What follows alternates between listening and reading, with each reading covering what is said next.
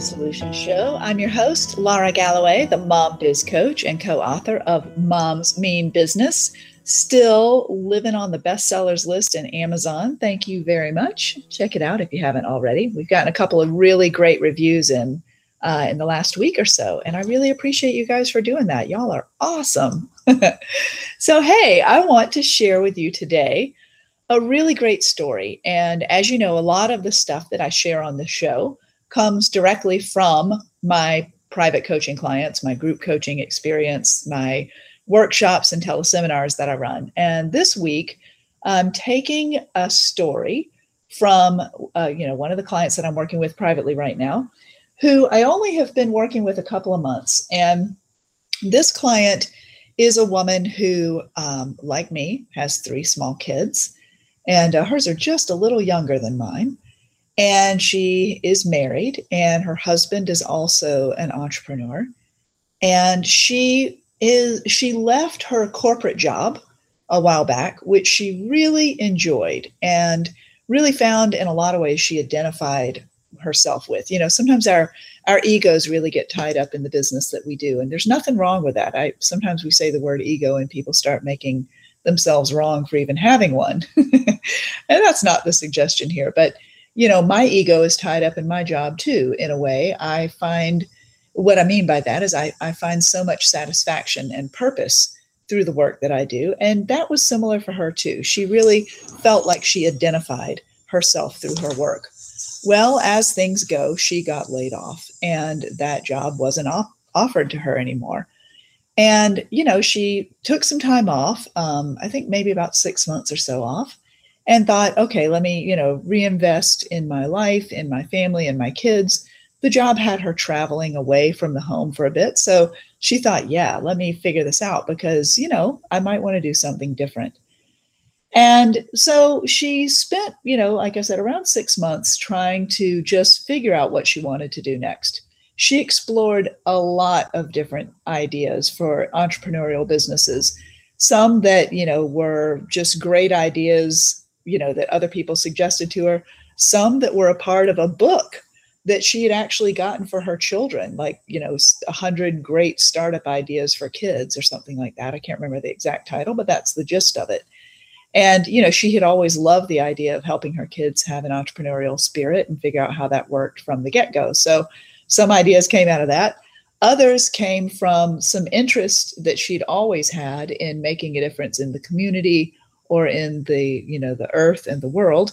So you know just a lot far and wide a lot of different options different industries different business models delivery methods all kinds of stuff.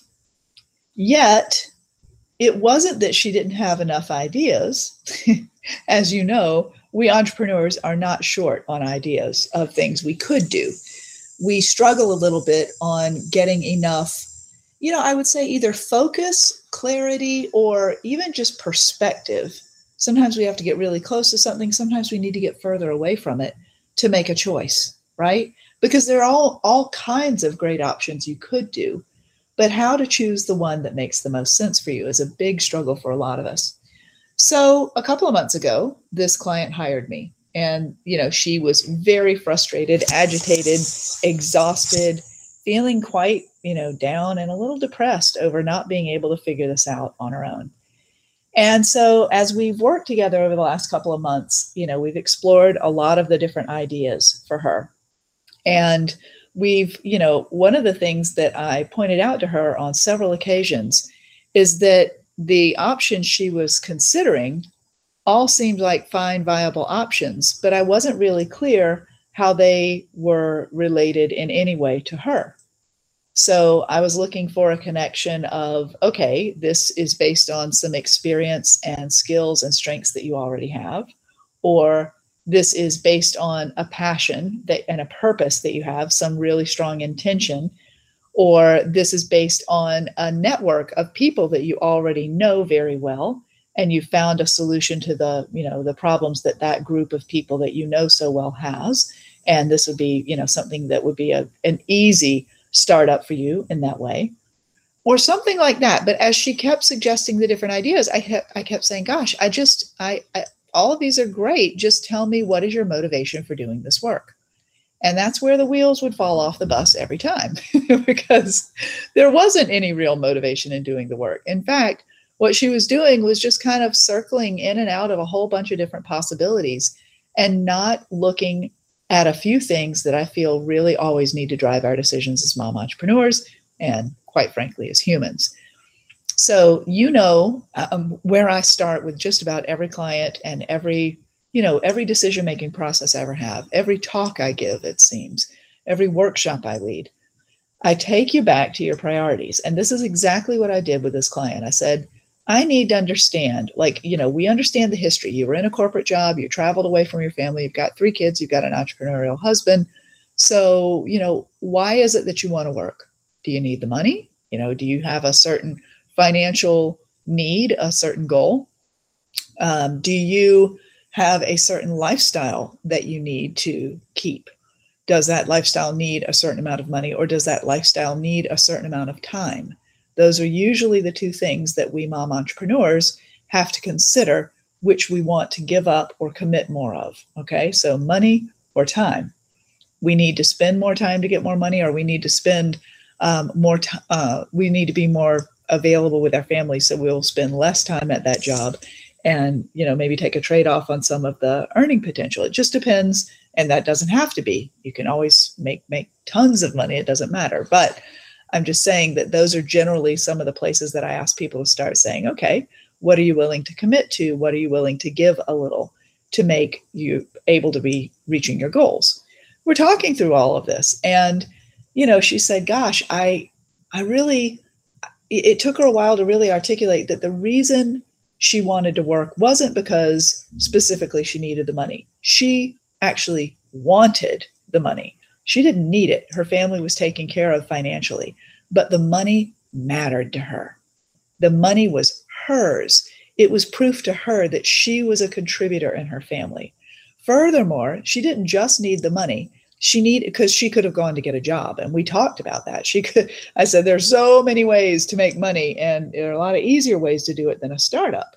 You know, a startup business. If you start from scratch, you're not going to make money for a while. You got to be prepared to give it, to spend it, to make that business get off the ground and be successful, right? So I said, you know, if your goal is is to make some money, let's look at some different ways to do that. Well, we looked at it and as we started looking at her taking a job just to make money, just to have that income she wanted so she could feel like she was contributing, well, that bumped up against some other problems that she had and that were causing her to struggle and that was that whatever that job was that she was if she signed up for a job to go work for someone else again it didn't feel to her like it was hers. She wanted something she could call her own.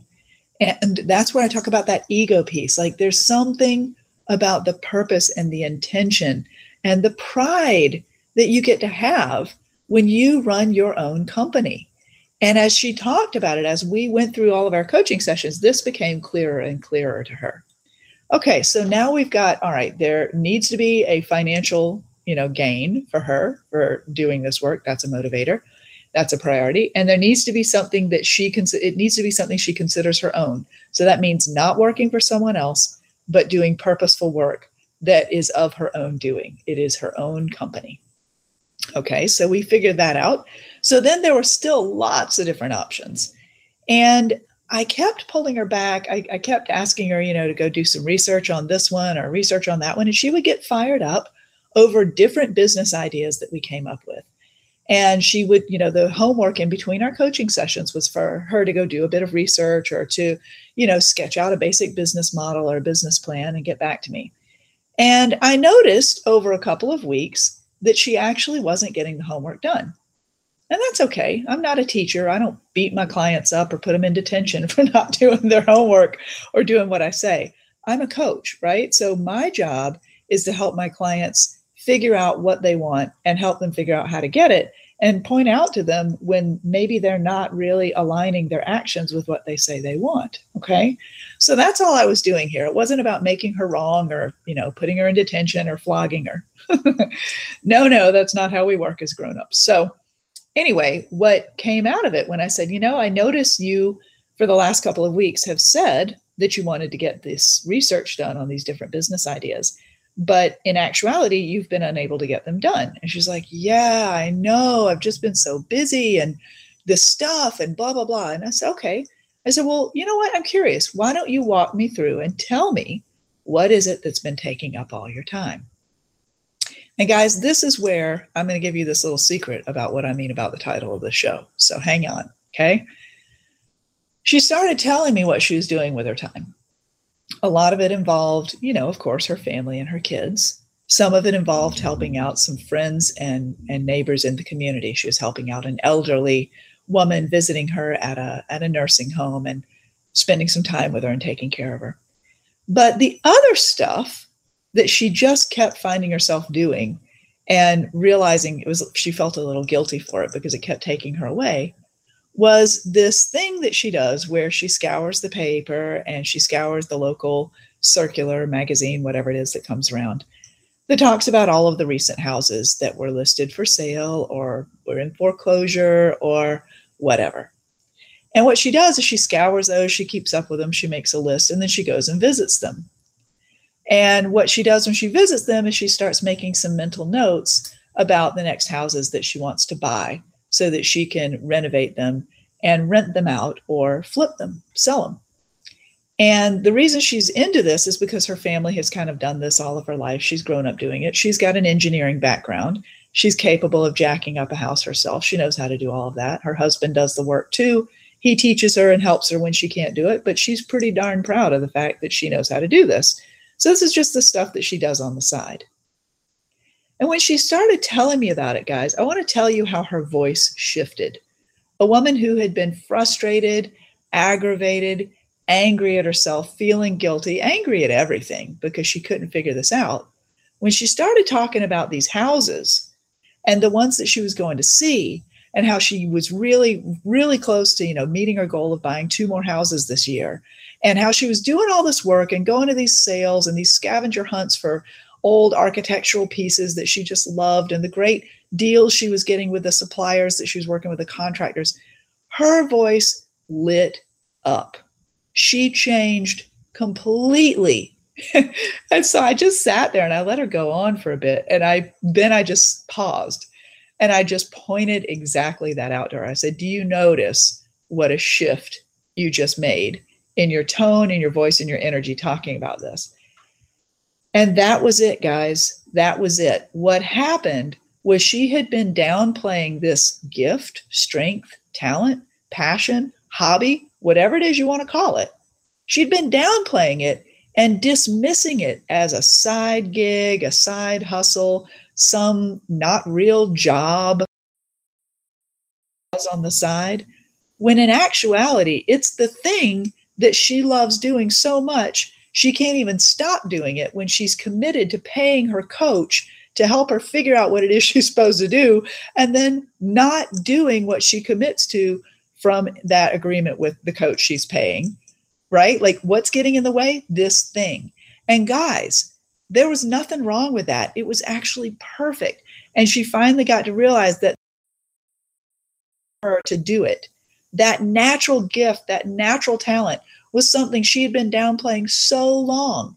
And by my bringing it up and talking with her about it and, and going through some of the mindset blocks she had, I helped give her permission to let that be enough, to let that be the exciting passion thing she gets to pursue and where she can finally line up her strengths, gifts, natural talents, passion, and purpose with the thing that she wants to do to make money as a business. Are you doing the same thing? Are you downplaying your natural gifts? Guys, stop it. We need to talk. I hope this helps you have a breakthrough today. I hope you're living out your gifts. Until next week, this coach. Take care.